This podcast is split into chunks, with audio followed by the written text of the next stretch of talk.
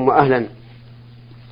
السائل عصام فوزي مصري ومقيم بالأردن يقول في سؤاله الأول: قال رسول الله صلى الله عليه وسلم: ماء زمزم لما شرب له، فهل هو لأول نية عند أول شرب له؟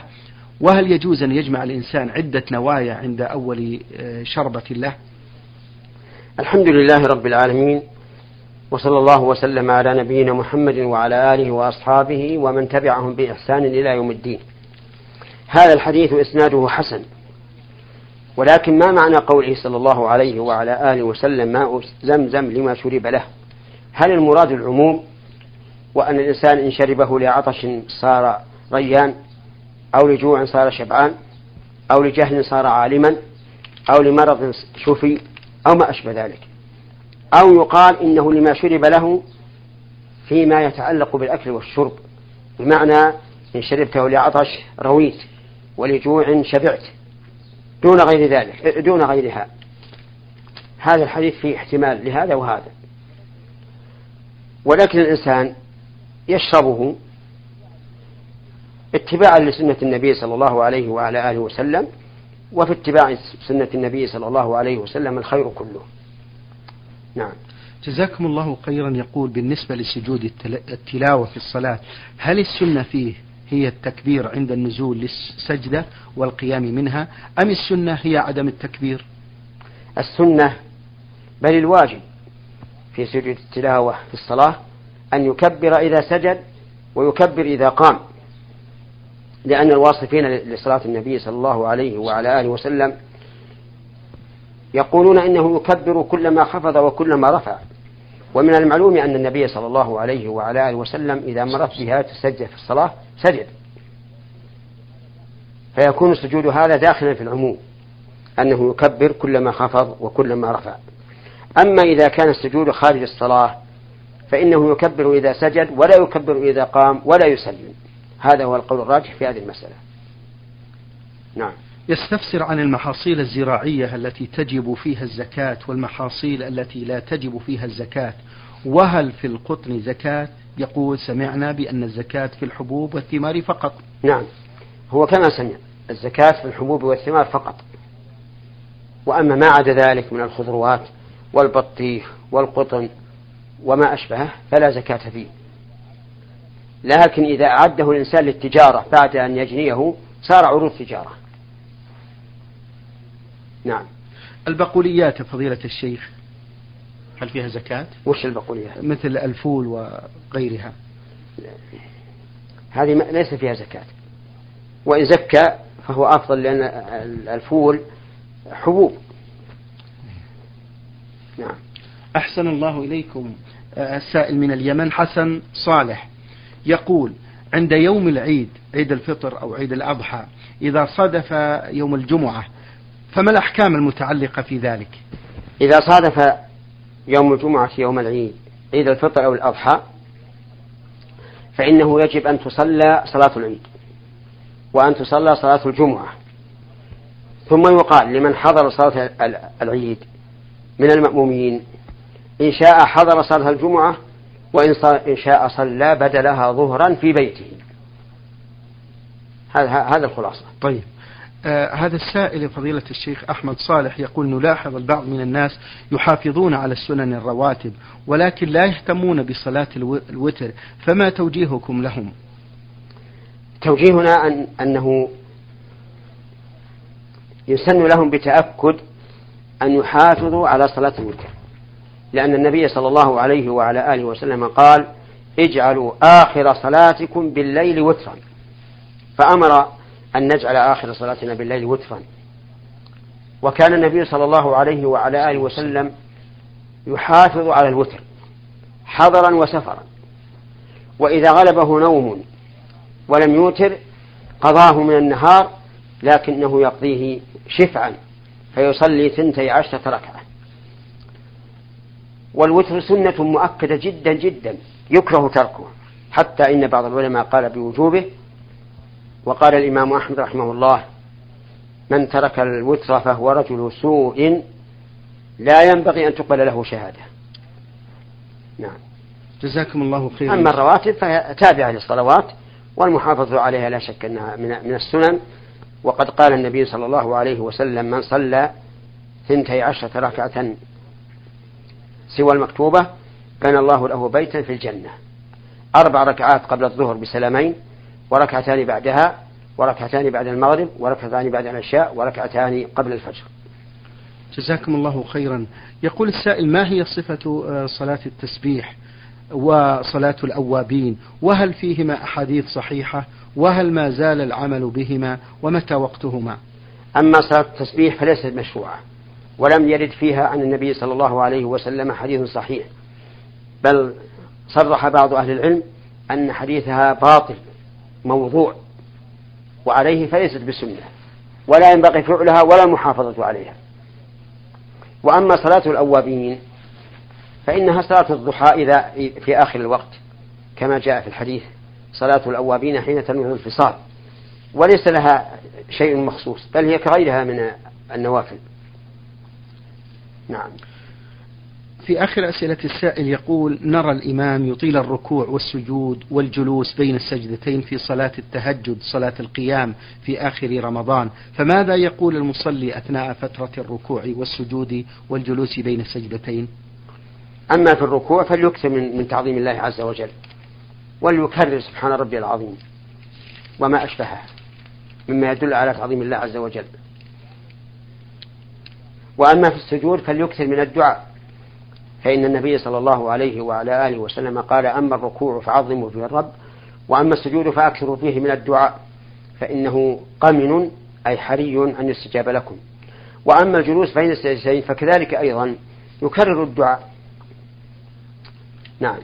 جزاكم الله خيرا. هذه أخت سائلة للبرنامج أرسلت بمجموعة من الأسئلة، تقول في سؤالها الأول: أسأل عن المرأة التي تعمل ولديها سائق ومعها عاملات تقوم بتوزيعه على المدارس، ثم بعد ذلك تذهب مع السائق إلى المنزل داخل المدينة، هل هذا حرام أم جائز؟ نعم.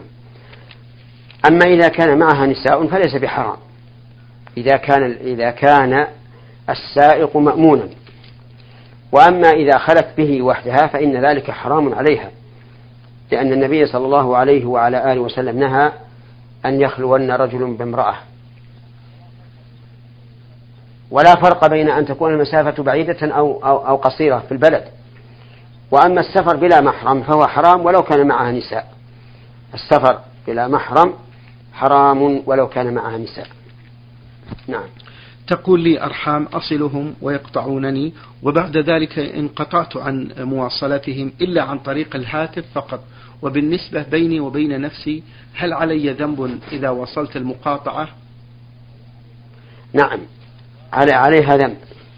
الواجب صلة الرحم سواء وصلوا أم لم يصلوا، ولهذا قال النبي صلى الله عليه وسلم: ليس الواصل بالمكافئ، وهو الذي لا يصل رحمه إلا إذا وصلته.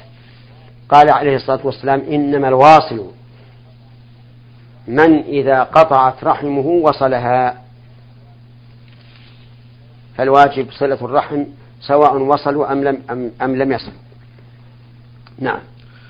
جزاكم الله خيرا. تقول هذه السائلة: فضيلة الشيخ، ما رأي فضيلتكم في الزوجة التي تؤخر الصلاة عن وقتها، أو تصلي فرض ولا تصلي باقي الفروض، وإذا قمنا بنصحها وجدنا منها الرفض، أفيدون مأجورين؟ قولنا أنها في هذه المرأة إنها على خطر عظيم، لأن بعض العلماء يقول: من ترك صلاة واحدة عمدا حتى خرج وقتها فهو كافر، فهي على خطر عظيم. والواجب عليها أن تصلي الصلوات كلها في أوقاتها، كل المفروضات، ولا يحل لها أن تصلي شيئا وتدع شيئا،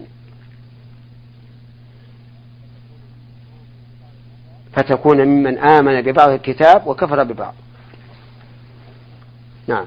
جزاكم الله خيرا. في آخر أسئلة السائلة تقول: ما رأيكم في رجل مسلم تزوج بامرأة كتابية ولم تسلم، هل يجوز مثل هذا الزواج أم لا مأجورين؟ نعم، يجوز للمسلم أن يتزوج امرأة كتابية، لقول الله تبارك وتعالى: والمحصنات من المؤمنات والمحصنات من الذين أوتوا الكتاب من قبلكم إذا آتيتموهن أجورهن. ولكن في هذه الحال ينبغي له بإلحاح أن يعرض عليه الإسلام ويبين لها محاسنه ويدعوها إليه، فربما يهديها الله عز وجل على يديه فيكون له أجر عظيم. نعم. أحسن الله إليكم. السائل عين يا سين من مكة المكرمة يقول يقول هذا السائل: يوجد من الناس من يقول بأن سورة الفاتحة لا تكتمل آياتها 7 إلا بالبسملة، معتبرين البسملة أول آيات السورة، مستشهدين بقوله تعالى: ولقد آتيناك 7 من المثاني والقرآن العظيم. ومن الناس من يقول إن الفاتحة تستكمل 7 آيات بدون البسملة، وهذا القول الثاني هو الصواب، ودليل ذلك أن النبي صلى الله عليه وعلى آله وسلم كان لا يجهر بالبسملة في الصلاة الجهرية، ويجهر بالحمد لله رب العالمين إلى آخره، ولو كانت البسملة من الفاتحة لجهر بها كسائر آياتها. ودليل آخر حديث أبي هريرة رضي الله عنه عن النبي صلى الله عليه وسلم أن الله قال: قسمت الصلاة بيني وبين عبدي نصفين، فإذا قال الحمد لله رب العالمين قال حمدني عبدي، وإذا قال الرحمن الرحيم قال أثنى علي عبدي، وإذا قال مالك يوم الدين قال مجدني عبدي، وإذا قال إياك نعبد وإياك نستعين قال هذا بيني وبين عبدي نصفين ولعبدي ما سأل، فإذا قال اهدنا الصراط المستقيم قال الله هذا لعبدي ولعبدي ما سأل، فبدأ بالحمد. وأما كونها 7 آيات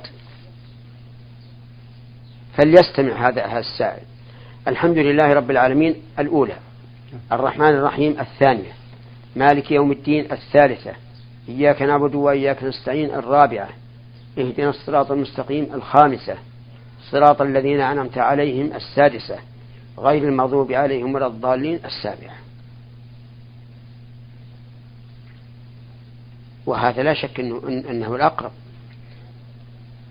لأجل أن تتناسب الآيات في الطول، فإنك إذا جعلت صراط الذين أنعمت عليهم غير المغضوب عليهم ولا الضالين آية واحدة صارت طول بقية الآيات مرتين. وأيضا الصلاة الفاتحة بين الله وبين العبد، منها 3 آيات حق لله، و3 آيات حق لآدم، وآية بينهما. الحمد لله رب العالمين، الرحمن الرحيم، مالك يوم الدين، كل هذا حق لله. اهدنا الصراط المستقيم، صراط الذين أنعمت عليهم غير المغضوب عليهم ولا الضالين، حق للإنسان. إياك نعبد وإياك نستعين بينهما، وهي الآية الرابعة التي بين 3 و3، فالتناسب ظاهر. وعلى هذا فلو قرأ الإنسان الفاتحة بدون البسملة فصلاته صحيحة، لأنه قرأ الفاتحة بآياتها 7. نعم. جزاكم الله خيرا يا شيخ. يقول السائل: هل صحيح بأن الصائم له أن يأكل ويشرب حتى يقول المؤذن لا إله إلا الله، وما الدليل؟ ليس بصحيح، بل إذا علمنا أن المؤذن لا يؤذن إلا إذا طلع الفجر وجب علينا الإمساك من حين أن يؤذن، لقول النبي صلى الله عليه وعلى آله وسلم: إن بلالا يؤذن بليل فكلوا واشربوا حتى تسمعوا آذان ابن أم مكتوم فإنه لا يؤذن حتى يطلع الفجر. أما إذا كان المؤذن لا يؤذن على الفجر لكن يتحرى، فللإنسان أن يأكل ويشرب ولو كل الأذان، لكن لا يتهاون بالأمر، فيقول المؤذن يتحرى وسآكل حتى أعرف أنه طلع الفجر، لأن الإنسان الآن في وقتنا هذا لا يمكن أن يعرف طلوع الفجر لوجود الأنوار في الأفق التي تحول بين الإنسان ورؤية الفجر. حفظكم الله فضيلة الشيخ، الصلاة جماعة في المسجد واجبة على الرجال، ولكن المريض من المحتمل أن يضطر إلى الصلاة في البيت، فهل صحيح بأنه لا يجوز له أن يشرع في الصلاة حتى ينتهي المؤذن من التأذين؟ المريض إذا كان لا يستطيع أن يصلي مع الجماعة إلا بمشقة شديدة فإنه يصلي في بيته للعذر، ولكنه لا ينبغي أن يصلي من حين أن يؤذن، لأن المؤذن الآن لا يؤذن على العلامات الشرعية المعروفة، إنما يؤذن على حسب التقويم أو على حسب الساعة، فليتأخر قليلا عن الأذان على الأقل 5 دقائق ثم يصلي، ولا فرق في هذا بين المريض وغيره. تأخيره عن الأذان لمدة 5 دقائق احتياطا أو لا، لأننا أولا لسنا نشاهد العلامات الحسية التي وضعها الشارع علامة على الوقت. ثانيا الساعات تختلف، فبعضها يقدم وبعضها يؤخر، فاحتياط الإنسان لمدة 5 دقائق بعد الأذان أولى وأحرى وأبرأ وأسلم لذمته. نعم. يقول هذا السائل من اليمن: فضيلة الشيخ، ما حكم تقارب جوامع الجمعة مع بعضها البعض؟ الجواب هذا موكول إلى الوزارة المعنية بشؤون المساجد، والأصل أنه لا يجوز تعدد الجمع إلا لحاجة، إما لبعد المساجد بعضها عن بعض، وإما لضيقها، وإما لخوف فتنة بين القبائل وما أشبه ذلك. هذا هو الأصل، ولهذا لم يكن تعدد الجمع في صدر الإسلام إلا في القرن الثالث، وإلا فالناس كلهم يجتمعون في مسجد واحد. وهذا هو معنى كون الجمعة عيدا، أن الناس يجتمعون كلهم في مسجد واحد حتى يرى بعضهم بعضا، وحتى يكبر الجمع ويكون لهذه الصلاة مزية على غيرها. لكن هذا أمر موكول للمسؤولين عن المساجد في الدولة، وعليها أن تنظر ما يطابق الشريعة. أما عامة الناس فليصلوا في أي مسجد كان من هذه الجوامع. جزاكم الله خيرا يا شيخ. يقول: ما حكم الجنازة إذا وضعت أمام المصلين ليصلوا صلاة الفرض ثم يصلوا عليها؟ لا حرج في ذلك إذا علمنا أنها لا تشغلهم، أما إذا علمنا أنها تشغلهم فإنه يكره أن يستقبل المصلي ما يشغله، وكونها لا تشغل المصلين مثل أن تكون في زاوية من زوايا المسجد ليست في وسط الصف. نعم. جزاكم الله خيرا. السائلة قاف فاء القحطاني، المنطقة الجنوبية، تسأل عن بعض العبارات العامية التي تتردد على بعض الألسنة، وهل يجوز التلفظ بها، مثل عليك وجه الله أن تعطيني هذا؟ هذا لا يجوز أن تقول عليك وجه الله، لأنها تستشفع بالله على خلق الله، والله تعالى أعظم وأجل من أن يستشفع به على خلقه، فلا يحل لها أن تقول، فلا يحل هذا اللفظ. نعم. العبارة الثانية: الله لا يستحي منك، لا يجوز أيضا،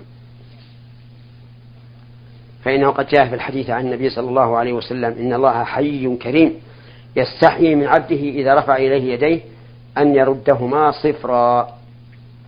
نعم، إذا قالت إن الله لا يستحي من حق فهذا حق ولا بأس به. نعم. عبارة أنا في وجه الله، ما أدري وش معناها بالضبط، ولا أستطيع أن أجيب عنها. قول يا وجه الله عند التعب والنصب والغضب ما يجوز، يجب أن تقول يا الله لا يا وجه الله، لأن إذا قالت يا وجه الله فمعنى هذا أنها دعت الصفة منفردة عن موصوفها، وهذا حرام. نعم. تقول السائلة: وكذلك أقول عند الغضب من والدي حسبي الله. لا حرج على الإنسان إذا ظلم أن يقول حسبي الله، كما قال الله عز وجل: الذين قال لهم الناس إن الناس قد جمعوا لكم فاخشوهم فزادهم إيمانا وقالوا حسبنا الله ونعم الوكيل. تقول السائلة في آخر أسئلتها: أنا أحلف كذبا أمام زميلاتي وإخوتي أو معلماتي، وأنا أستغفر في نفسي وأردد الاستغفار دون أن يعلموا بذلك، فهل علي إثم في ذلك؟ نعم، عليها إثم في ذلك، ولا يجوز للإنسان أن يكذب، فكيف إذا قرنه باليمين؟ يكون ذلك أشد إثما، حتى أن بعض العلماء يقول: إن من حلف على يمين كاذبا يعلم أنه كاذب فإن ذلك هو اليمين الغموس. التي تغمس صاحبها في الإثم ثم تغمسه في النار. جزاكم الله خيرا. هذه السائلة أم عبد الرحمن تقول: هل تستحب الاستغارة في الحج؟ وما هي الأشياء التي تستحب فيها الاستغارة؟ الاستخارة مشروعة في كل أمر يتردد فيه الإنسان. فمثلا إذا تردد هل يحج هذا العام أو لا يحج، فله أن يستخير. إذا قلنا إن الحج ليس واجبا على الفور، أما إذا قلنا إنه واجب على الفور فالواجب عليه أن يحج بدون استخارة. كذلك أيضا الأمور التي لا يستعد فيها لا تحتاج إلى استخارة. هل نقول إذا هم الإنسان يصلي لازم يصلي استخارة؟ لا. نقول إذا أراد يتغدى لازم يصلي استخارة؟ لا. الاستخارة فيما إذا كان الإنسان في تردد، ولهذا يقول في دعاء الاستخارة: اللهم إن كنت تعلم أن هذا خير لي فاقدره لي ويسره لي. نعم. جزاكم الله خيرا. تقول الأخت السائلة أم عبد الرحمن: ما الأسباب المعينة على صلاح الأولاد؟ الأسباب المعينة أن يتقي الإنسان ربه فيهم، وأن يوجههم توجيها دينيا، ويربيهم تربية صالحة، مع سؤال الله تعالى أن يصلحهم ويجعلهم قرة عين له. نعم. جزاكم الله خيرا. هذا سائل للبرنامج يقول: لدينا سائق ذهب للحج مع حملة وأخبروه بأن كل شيء عليهم، وعند إتمام المناسك طلبوا منهم قيمة الهدي، فالبعض رفض بحجة أنه قارن. ويبقى السؤال: هل يلزم القارن الهدي، حيث أن السائق امتنع عن ذبح الهدي بحجة أنه قارن ورجع إلى البلدة ولم يذبح، فماذا يلزمه إذا كان يجب عليه الهدي؟ نعم، القارن يجب عليه هدي كالمتمتع. وهذا السائق الذي لم يفعل يجب عليه الآن أن يبعث بدراهم إلى أحد يعرفه في مكة ليشتري له شاة ويذبحها هناك في مكة، يأكل منها ويتصدق. أحسن الله إليكم وبارك فيكم. يقول هذا السائل: أخوكم الحائر تزوج قبل 20 سنة في شعبان، يقول: وكنت قد أتيت زوجتي طول النهار، جامعتها في رمضان جهلا مني ومنها بذلك، بل وأتيتها في رمضان الآخر يومين، فماذا علي؟ هل علي كفارة أم صيام؟ إذا كان جاهلا حقا يظن أنه لا يفطر إلا الأكل والشرب، وأن الجماع لا يفطر، فلا شيء عليه. وهذا في الحقيقة بعيد في من عاش بين الناس. وأما إذا كان عالما لكن لا يدري أن عليه كفارة فعليه الكفارة. إذا كان كل يوم جامع فعليه 30 كفارة إذا كان شهر 30، أو 29 كفارة إذا كان شهر 29، وكذلك في رمضان الثاني. نعم. والكفارة عتق رقبة، فإن لم يجد فصيام 2 شهرين متتابعين، فإن لم يجد فإطعام 60 مسكينا. جزاكم الله خيرا. هذا سائل للبرنامج يقول: أرجو أن تفتوني في سؤالي. في عام مضى حججنا متمتعين في أحد الأطوفة لا أتذكر بالضبط هل هو طواف العمرة أم الإفاضة أم الوداع، طفنا من داخل الحجر جهلا منا بعدم جواز ذلك، ولا نتذكر عدد الأشواط التي حصل فيها الطواف من داخل الحجر، وقد حججنا بعد ذلك حج آخر في عام آخر وتلافينا ما حصل، ماذا يجب علينا تجاه ما حصل في الحج السابق مأجورين؟ ليس عندي جواب على هذا. طيب، جزاكم الله خيرا. السائل حسن حسين يقول: أنا شاب أحب التصوير والاحتفاظ بالصور، ولا تمر مناسبة إلا وأقوم بالتقاط الصور للذكرى، وهذه الصورة أحفظها داخل البوم، وقد تمر شهور دون أن أفتح هذا البوم وأنظر للصور، ما حكم هذه الصور التي أقوم بتصويرها والاحتفاظ بها؟ الواجب عليك أن تتوب إلى الله عز وجل مما صنعت، وأن تحرق جميع الصور التي تحتفظ بها الآن، لأنه لا يجوز الاحتفاظ بالصور للذكرى، فعليك أن تحرقها من حين أن تسمع كلام هذا. وأسأل الله لي ولك الهداية والعصمة مما أكره. جزاكم الله خيرا. هذا سائل للبرنامج يقول في هذا السؤال: ماذا يفعل المأموم إذا نسي ركنا أو واجبا في الصلاة أو شك فيهما؟ إذا ترك ركنا فالواجب عليه أن يقوم بعد سلام الإمام ليأتي بركعة بدلا عن الركعة التي شك فيها، ما لم يكن الشك دائما معه فلا يلتفت إليه.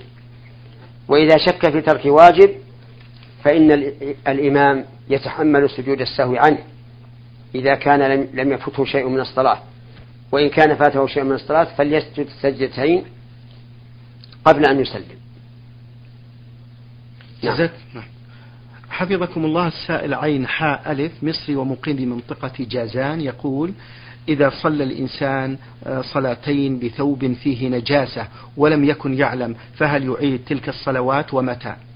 لا يعيد الصلوات ما دام لم يعلم إلا بعد، أو كان عالما ثم نسي أن يصله، فإنه لا يعيد صلاته لعموم قول الله تعالى: ربنا لا تؤاخذنا إن نسينا وأخطأنا. ولأن النبي صلى الله عليه وعلى آله وسلم صلى بأصحابه ذات يوم فخلع عليه فخلعوا نعالهم، فلما سلم قال: ما لكم خلعتم نعالكم؟ قالوا: يا رسول الله رأيناك خلعتنا عليك فخلعناهما. فقال لهم: إن جبريل أتاني فأخبرني أن فيهما قذرا فخلعتهما. فدل هذا على أن الجاهل بالنجاسة لا يلزمه إعادة الصلاة، ولو كان يلزمه لاستأنف النبي صلى الله عليه وسلم الصلاة من أولها. نختم هذا اللقاء بهذا السؤال. يقول السائل: يا فضيلة الشيخ، هربت بنت بكرا عمرها حوالي 20 سنة من بيت أهلها وتزوجت بدون علم والدها، وعندما علم الوالد لم يكن موافقا على هذا، وبعدما أنجبته حدث صلح بينهما وبين أهلها. وبعدما علم الوالد لم يكن موافقا، وعندما علم والدها لم يكن موافقا على هذا، وبعدما أنجبت حدث صلح بينهما وبين أهلها، فما حكم الزواج؟ الزواج غير صحيح، لأن النبي صلى الله عليه وعلى آله وسلم قال: لا نكاح إلا بولي. والواجب عليها مفارقة زوجها الآن وعقد النكاح من جديد. شكر الله لكم يا فضيلة الشيخ، وبارك الله فيكم وفي علمكم، ونفع بكم